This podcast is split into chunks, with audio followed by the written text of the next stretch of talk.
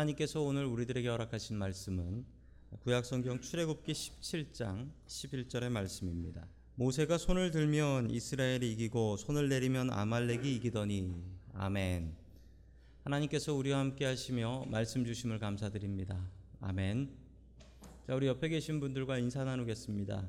아, 새해 복 많이 받으십시오로 하셔야 될 것 같습니다. 예, 우리 우리 설날은 오늘이지요. 네.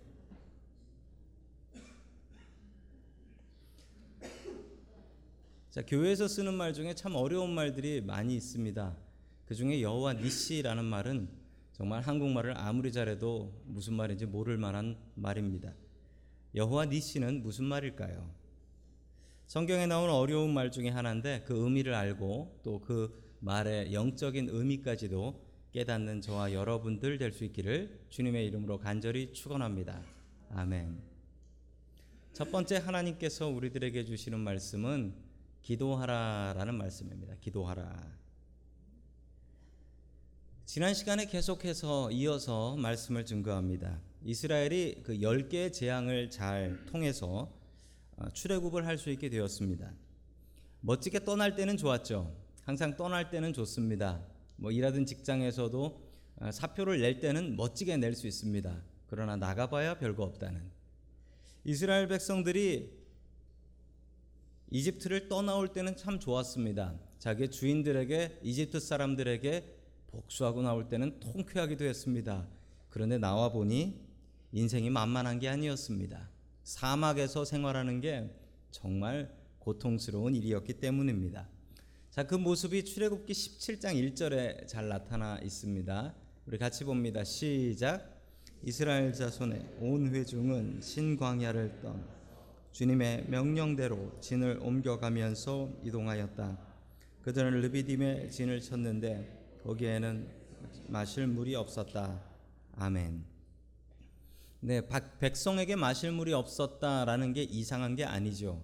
물이 있는 게 이상합니다. 여러분 사막에 물이 없는 게 이상합니까? 있는 게 이상합니까? 있는 게 이상하지요. 당연히 없는 겁니다. 물이 물이 없어요. 하나님께서는 모세에게 내가 바위를 깨서 그 지팡이로 바위를 깨서 그 바위에서 물이 나오게 하리라 해서 물 문제를 해결해 주십니다. 자, 성지순례를 가면 그 호렙산 시내산 근처에 그 르비딤이라는 동네가 있는데 그 르비딤이라는 곳에 이런 바위 하나가 있습니다. 참 묘하게 생겼죠. 참 묘하게 생겼는데 잘 보시면 저 바위가 원래 하나였던 것 같습니다. 하나였던 것 같은데 그 바위가 반으로 쪼개진 것 같이 생겨져 있습니다. 자, 그리고 참 재밌는 것은 저게 언덕 꼭대기 있는데 저 밑에 저 밑에 이렇게 물 흐른 자국이 있는데 보통 뭐 비가 오면 물이 흐르죠. 근데 물이 아주 콸콸콸콸 많이 흐른 자국이 있어요. 그래서 성서 고고학자들은 저 저것이 아마 모세가 르비딤에서 돌을 깨고 물을 낸 곳이 아닌가 생각하고 있습니다.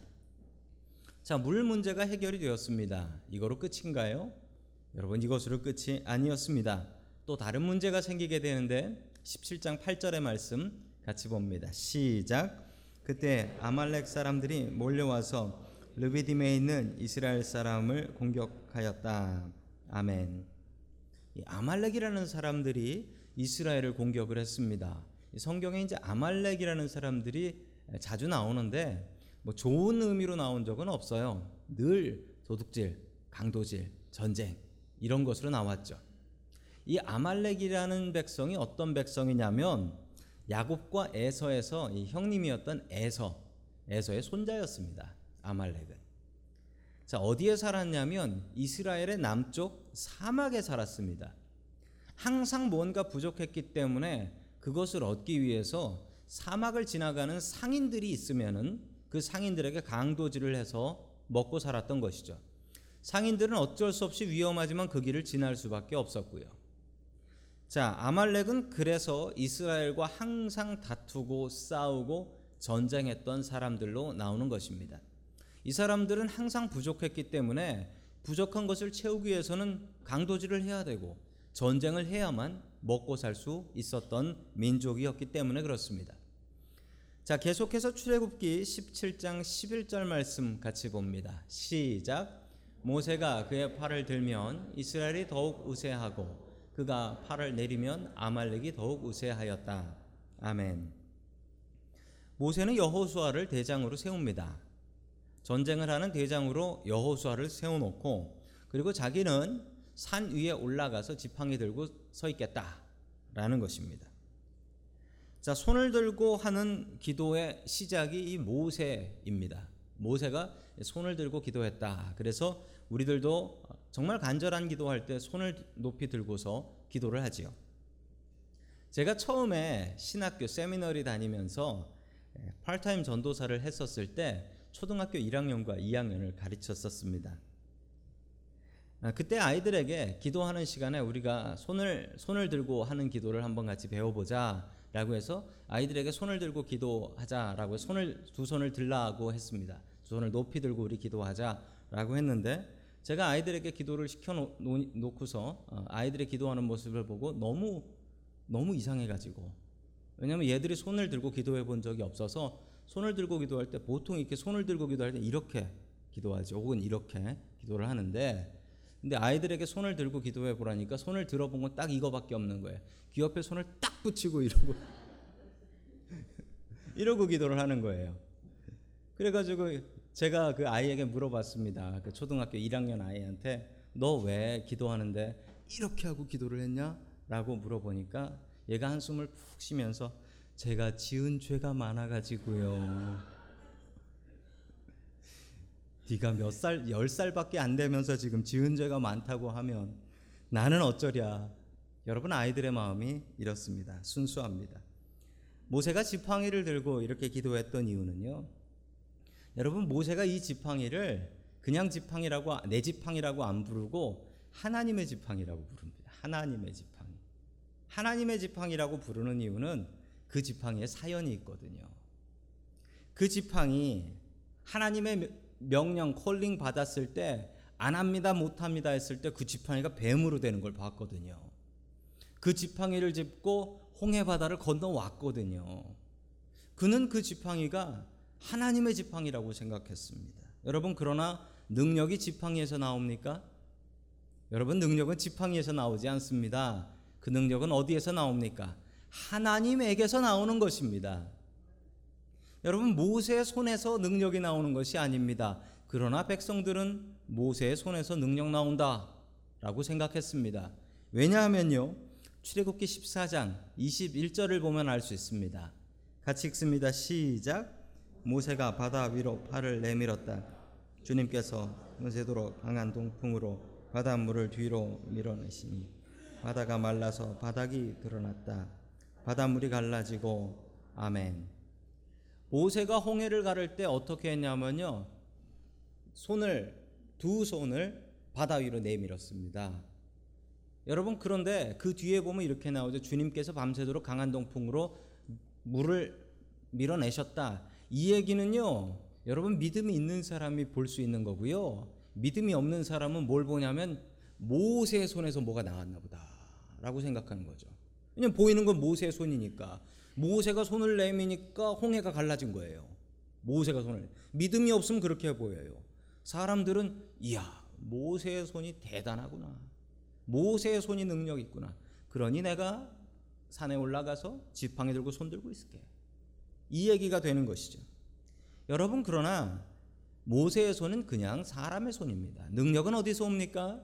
능력은 하나님에게서 오는 것이지요. 사람 손 보고 있을 게 아니라는 거예요. 여러분 우리가 종종 사람 손을 봅니다. 사람 손이 아니라 우리가 보아야 될 것은 하나님인 줄로 믿으시기 바랍니다. 아멘. 이게 완전히 사람 손인 것을 증명하는 말씀이 있습니다. 우리 출애굽기 17장 12절 말씀 같이 봅니다. 시작. 모세가 피곤하여 팔을 들고 있을 수 없게 되니 아멘. 여러분 이게 그냥 사람 손이라는 증거입니다. 이게 능력의 손이면 왜 지쳐요? 이게 능력의 손이면 왜 피곤해요? 이게 능력의 손이면 아니 자기 팔도 못 들고 있는 사람 손에서 무슨 능력이 나와요? 그냥 80 먹은 노인 모세의 손입니다. 들고 있으니까 힘들어서 힘 빠져서 내려오는 손. 여러분 능력은 하나님에게서 옵니다. 그런데 여러분 우리가 이 오래 손도 못 들고 있을 이 손을 믿고 삽니다. 내가 이 손을 믿는다. 내가 이 주먹을 믿는다. 내가 내 능력을 믿는다. 여러분 우리가 건강하게 산다 한들 100년을 살 수 있겠습니까? 여러분 우리가 우리의 몸을 믿고 살 수 있겠습니까? 여러분 믿을 수가 없어요. 우리에게 능력 주시는 하나님 믿고 살아야 되는 줄로 믿으시기 바랍니다. 아멘. 지난 1월 1일부터 3일까지 저희 스키 트립을 다녀왔습니다. 오랜만에 눈 구경을 제대로 했는데 처음에는 좋더니 눈이 계속 내리니까 걱정이 되기 시작하고 저 눈 좀 안 내렸으면 좋겠다. 그 생각이 들더라고요.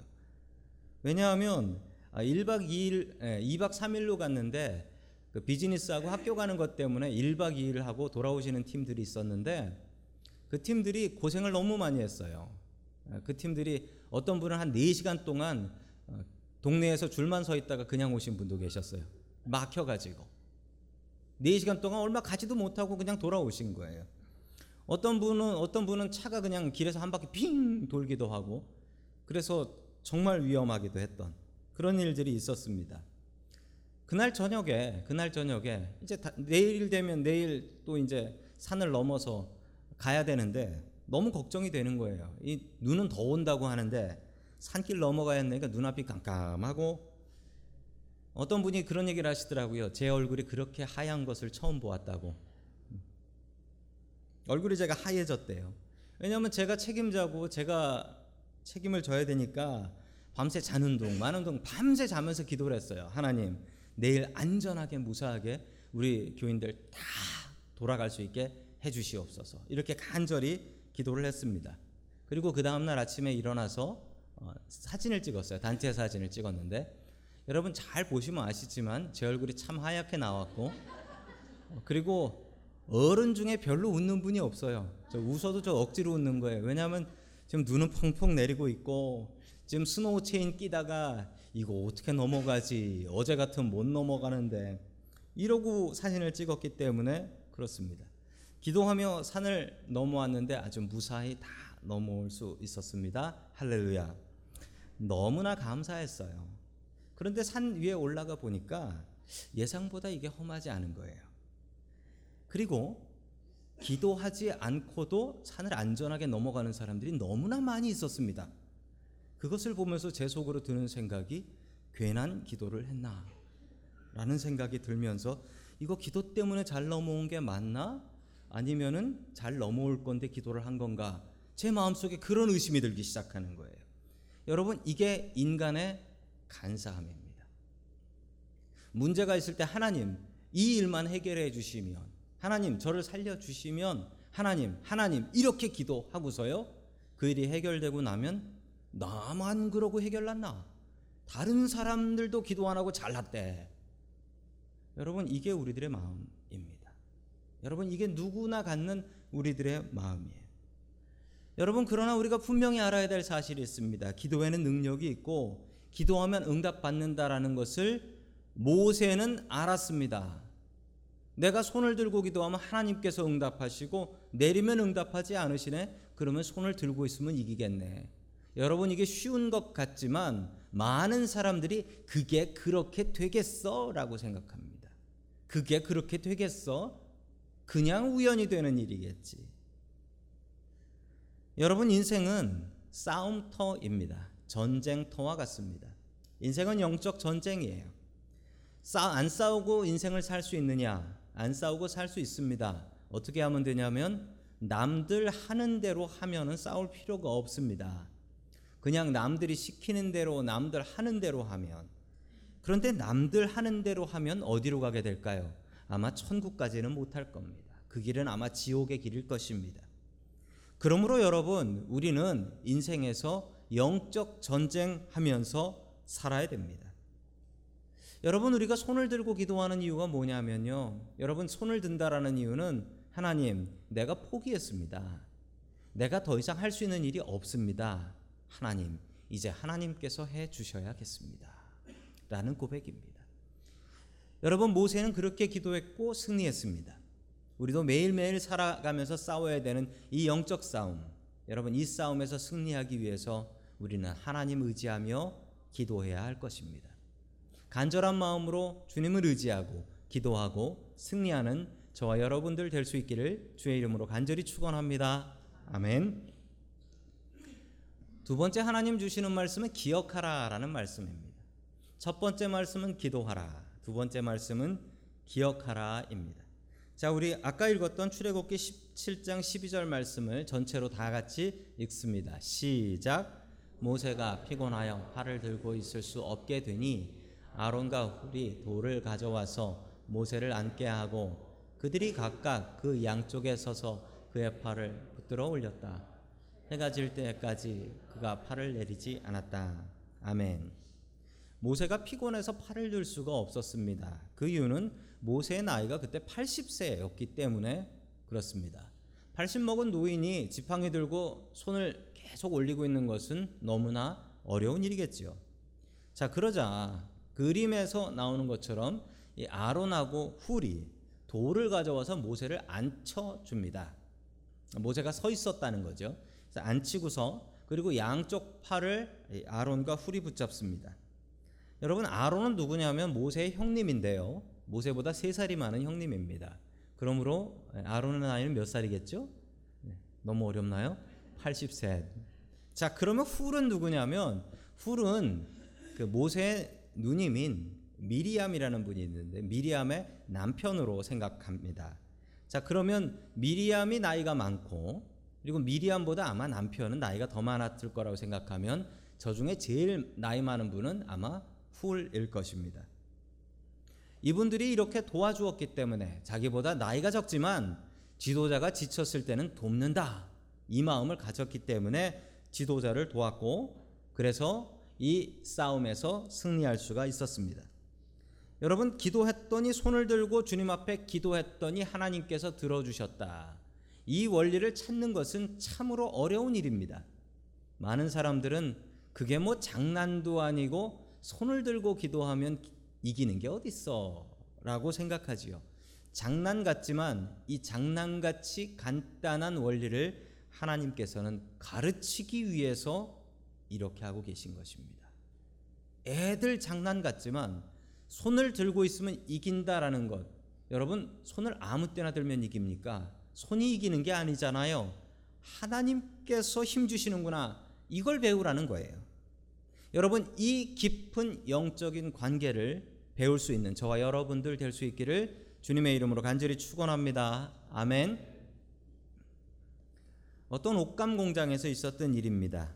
옷감을 짜는 직조 공장에서 있었던 일인데 공장에 새로운 일꾼이 들어왔습니다.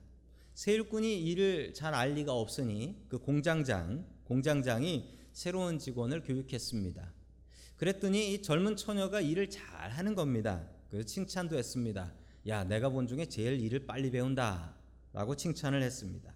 그리고 마지막으로 이렇게 얘기했습니다. 네가 일을 잘하긴 하는데 네가 일하다 보면 잘 잘못해서 막히고 힘든 일 있을 거야. 그러면 손을 들어라. 왜냐하면 공장이 너무 시끄러워서 네가 아무리 소리를 질러도 소리는 안 들려. 손을 들면 내가 가서 도와줄게. 라고 했습니다. 이 여자 직원은 첫날부터 열심히 일을 했습니다. 그런데 일을 하다가 갑자기 실이 엉켜버리기 시작했던 거죠. 자, 기계는 돌아가고 실은 더 엉키기 시작했습니다. 내가 그래도 칭찬받고 일 좀 잘한다고 하는 사람인데 이거 내가 한번 해결해 봐야지라는 마음으로 실을 풀기 시작했습니다. 그런데 내가 실을 푸는 속도보다 기계 돌아가는 속도가 더 빨라요. 그래서 줄이 더 실이 더 엉키게 되었습니다. 도저히 못하겠다 싶어서 손을 들었습니다. 그랬더니 공장장이 와서 보니까 아니 엉켰을 때 바로 얘기하라고 했는데 이미 너무 많이 엉켜버렸는데 그때 손을 든 거예요. 그래서 공장장이 이 여자 직원한테 이렇게 얘기했답니다. 직원으로서 최선을 다하는 일은 혼자 실을 푸는 게 아닙니다. 얼른 일어나서 손 들고 공장장에게 도움을 청하는 일입니다. 당신이 도움을 너무 늦게 청한 바람에 이 많은 실들을 그냥 잘라서 버리게 되었습니다. 라고 얘기했다고 합니다. 여러분 우리에게도 마찬가지입니다. 우리가 혼자 해결하려고 합니다. 이 정도는 나 혼자 해결할 수 있어. 하나님을 귀찮게 하고 싶지 않아. 이 마음으로 여러분들 나 스스로 내 문제를 해결하려고 하는데 여러분 그런데 그게 푸는 게 푸는 게 아닙니다. 우리가 해야 될 최선의 일은 손을 드는 일입니다. 하나님, 나 좀 도와주십시오. 내가 손 들었습니다. 나 더 이상 할 일 없습니다. 할 방법이 없습니다. 여러분 그 막힌 순간에 우리는 모세처럼 하나님 앞에 손을 들어야 합니다. 하나님 도와주십시오. 내가 더 이상 할 수 있는 일이 없습니다. 나이가 들면 이 건망증이라는 게 생깁니다. 자꾸 뭔가 잊어버리는 병이지요. 교회를 열심히 다니는 부부가 있었습니다. 늘 그렇지만 주일 아침에 교회를 나갈 교회를 갈 때 남자들보다 여자들이 더 챙길 게 많지요. 예, 그렇죠. 남자들은 세수하고 나오면 되지만 아, 여자들은 예, 화장을 하고 나와야 되지 않습니까? 아, 그래서 시간이 더 많이 걸리고 또 여자분들이 챙겨야 될 게 더 많습니다.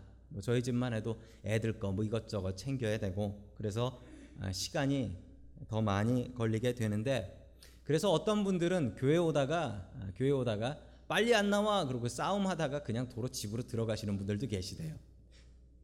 뭐 부끄럽게도 저도 교회 오면서 그렇게 다퉈본 경험이 있습니다. 아침에 아내가 아, 남편의 옷과 자신의 옷을 잘 다리고 교회 가니까 멋진 옷 입고 가려고 잘 다리고 나서 교회를 가는데 교회를 반쯤 가다가 아내가 갑자기 이렇게 얘기하더래요. 여보, 아무래도 내가 집에 다리미를 켜고 온 것 같아. 집에 불이 날지도 모른다고 얘기를 하는 거예요. 여러분 이럴 때는 어, 기도하고 가시는 방법도 있지만 어, 전에 저희 교회 여자 전도사님 한 분이 화장실에 헤어 드라이어를 켜놓고 기도하고 집에 가보시니 집에 불이 나 있더랍니다. 아무래도 집에 다리미를 켜놓고 온 것 같다는 거예요. 그래서 어떻게 하나 하다가 그래 집으로 가자. 집에 가가지고 다리미를 확인해 보니까 다리미가 뽑혀 있네. 다시 교회를 가보니까 교회 예배 설교 다 끝날 때가 됐는데 꼭 이런 날은 가보면 주일 성수 똑바로 하라는 설교를 하고 계세요 목사님께서 안식일을 똑바로 지키라고 아주 얼굴 뻘개져가지고 앉아 있다가 그 다음 주엔 그러지 말아야지라고 하면서 그 다음 주에 그 다음 주에 아내에게 잘 챙겼냐라고 확인을 하고 집을 나와서 교회를 가는데 또 교회 반쯤 갔는데 여보 오늘은 확실해. 내가 다리미를 켜놓고 온 거 확실해. 그러는 거예요. 또 뭐 아내가 그러니까 막 그래도 그래도 그러니까 어쩔 수 없이 또 집으로 간 거예요. 집으로 가가지고 다리미 확인해 보니까 또 뽑혀 있네. 다리미 꺼져 있어요. 아이 참 다시 또 교회 가 보니까 예배 시간 다 끝나 버렸네요 그 다음 주에 또 확인을 하고 가려고 하는데 교회 또 반쯤 가는데 아내가 여보 오늘은 정말이야. 다리미를 켜고 온 게 분명해. 라고 하니까 남편이 단호하게 얘기했습니다 아니야. 오늘은 다리미 안 켰어. 라고 얘기했습니다 그래도 그러면서 아, 아내가 또 가서 확인해야 된다는 거예요. 집에 불이 날 것 같다고. 그러자 남편이 길에다 길에다 차를 딱 세웠어요 그리고 트렁크를 딱 열더니 트렁크에서 뭘 딱 꺼내면서 네 다리미 여기 있다라고 하더라고요 네 정신 하도 없어서 내가 아예 다림을 챙겨왔다. 그냥 교회 가자. 저희 집은 가스 오븐인데 이걸 어떻게 해야 될까요? 하나님은 우리를 가르치십니다. 이스라엘 백성들이 손을 들고 기도하면 이긴다라는 것을 알려 주셨습니다. 기도하면 이길 수 있습니다. 그러나 우리는 그 가르침을 너무나 쉽게 잊고 삽니다. 여기 계신 분들 중에 내가 기도했는데 한 번도 응답 못 받았다라는 분은 없으실 거예요. 내가 기도했는데 응답 받았는데 그게 응답 받은 건가? 근데 이건 왜 응답이 안 되지? 기도한다고 다 되나? 뭐 이런 생각들을 가지고 계신 거예요. 주님께서 응답해 주신 그 기억들을 너무나 쉽게 잊고 삽니다. 우리가 영적인 건망증이 있어요. 자꾸 잊고 사는 거예요. 은혜를 잊고 사는 거예요. 그래서 모세는 잊지 않기 위해 이렇게 합니다. 우리 출애굽기 17장 15절 말씀 같이 봅니다. 시작. 모세는 거기에 제단을 쌓고 그곳 이름을 여호와 니시라 하고 아멘. 모세가 제단을 쌓았습니다. 그리고 그 이름을 여호와 니시라고 했습니다. 니시라는 말은 깃발이라는 뜻이죠. 여호와 하나님께서 나의 깃발이 되신다라는 말입니다. 여러분 깃발의 의미는요. 군대에서 깃발이 무슨 의미입니까? 군대에서 깃발이 그냥 깃발이라고 생각하시면 곤란합니다. 군대에서 깃발은 거기서 힘이 나온다. 이게 우리의 힘이다. 우리의 자랑이다. 그런 뜻이에요. 제 친구가 군대 갔을 때가 생각이 나는데요. 그 군대 갔을 때 그 부대 이름이 참 이상했습니다. 여기 여기 이제 부대 마크를 달았는데 보니까 이기자라고 써져 있어요. 그리고 이제 경례를 하는데 경례도 이기자 이러면서 경례를 하더라고요. 자, 그런데 왜 그렇게 하냐라고 물어봤더니만 이 부대가 아주 특별한 사연이 있대요. 어, 무슨 사연이냐면 6.25 때 사당 깃발을 인민군들한테 뺏겼답니다. 그래서 그때부터 이기자라고 격려를 하기 시작했다라고 합니다. 여러분 깃발은 그만큼 중요합니다. 하나님께서 우리의 깃발 되신다라는 것은 우리의 자랑이 되시고 우리의 힘이 되신다라는 말씀입니다. 우리가 하나님 앞에 기도하고 간구할 때 하나님께서는 우리의 깃발 되어 주셔서 우리를 대신해서 싸워 주시는 우리의 힘이 되신다라는 말씀입니다. AD 312년 10월 28일에 있었던 일입니다.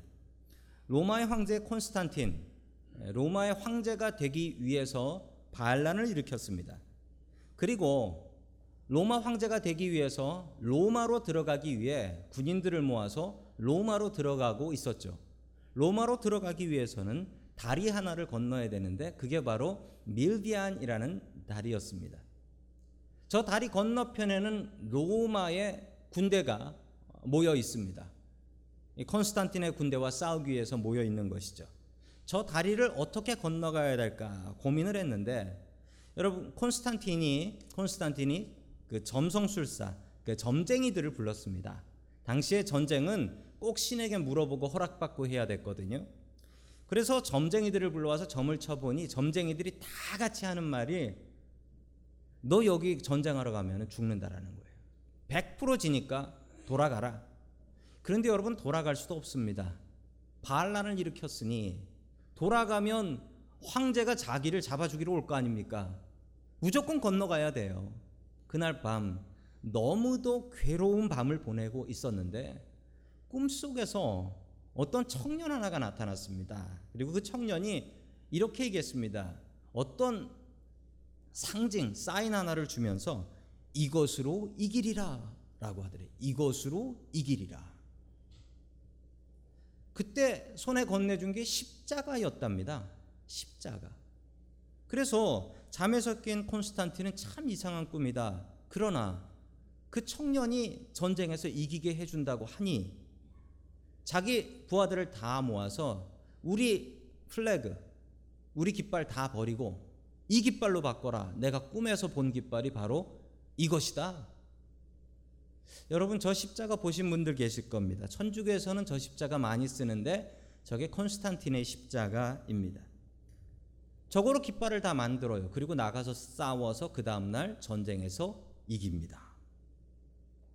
그리고 그 다음해인 313년 AD 313년 이 콘스탄틴이라는 황제는 어, 꿈에서 만난 예수님 그 예수님 때문에 로마의 기독교를 그 나라의 공식 종교로 삼고 더 이상 기독교를 박해하지 않게 됩니다. 지긋지긋한 로마의 기독교 박해가 끝나는 순간이었습니다. 콘스탄틴은 예수님의 십자가를 자기의 깃발로 삼았습니다. 그리고 승리했습니다. 여호와 니시의 하나님이십니다. 하나님은 나의 깃발이십니다. 십자가를 우리의 깃발로 삼으십시오. 그리고 우리가 하나님을 의지하면 하나님께서 도우신다. 천부여 의지 없어서 손들고 옵니다. 내가 손들고 주님 앞에 나아갈 때 주님께서는 나를 위해서 대신 싸우시는 분이십니다. 하나님의 능력 의지하시어 우리가 싸워야 되는 이 영적 싸움에서 승리하는 저와 여러분들 될 수 있기를 주의 이름으로 간절히 축원합니다. 아멘.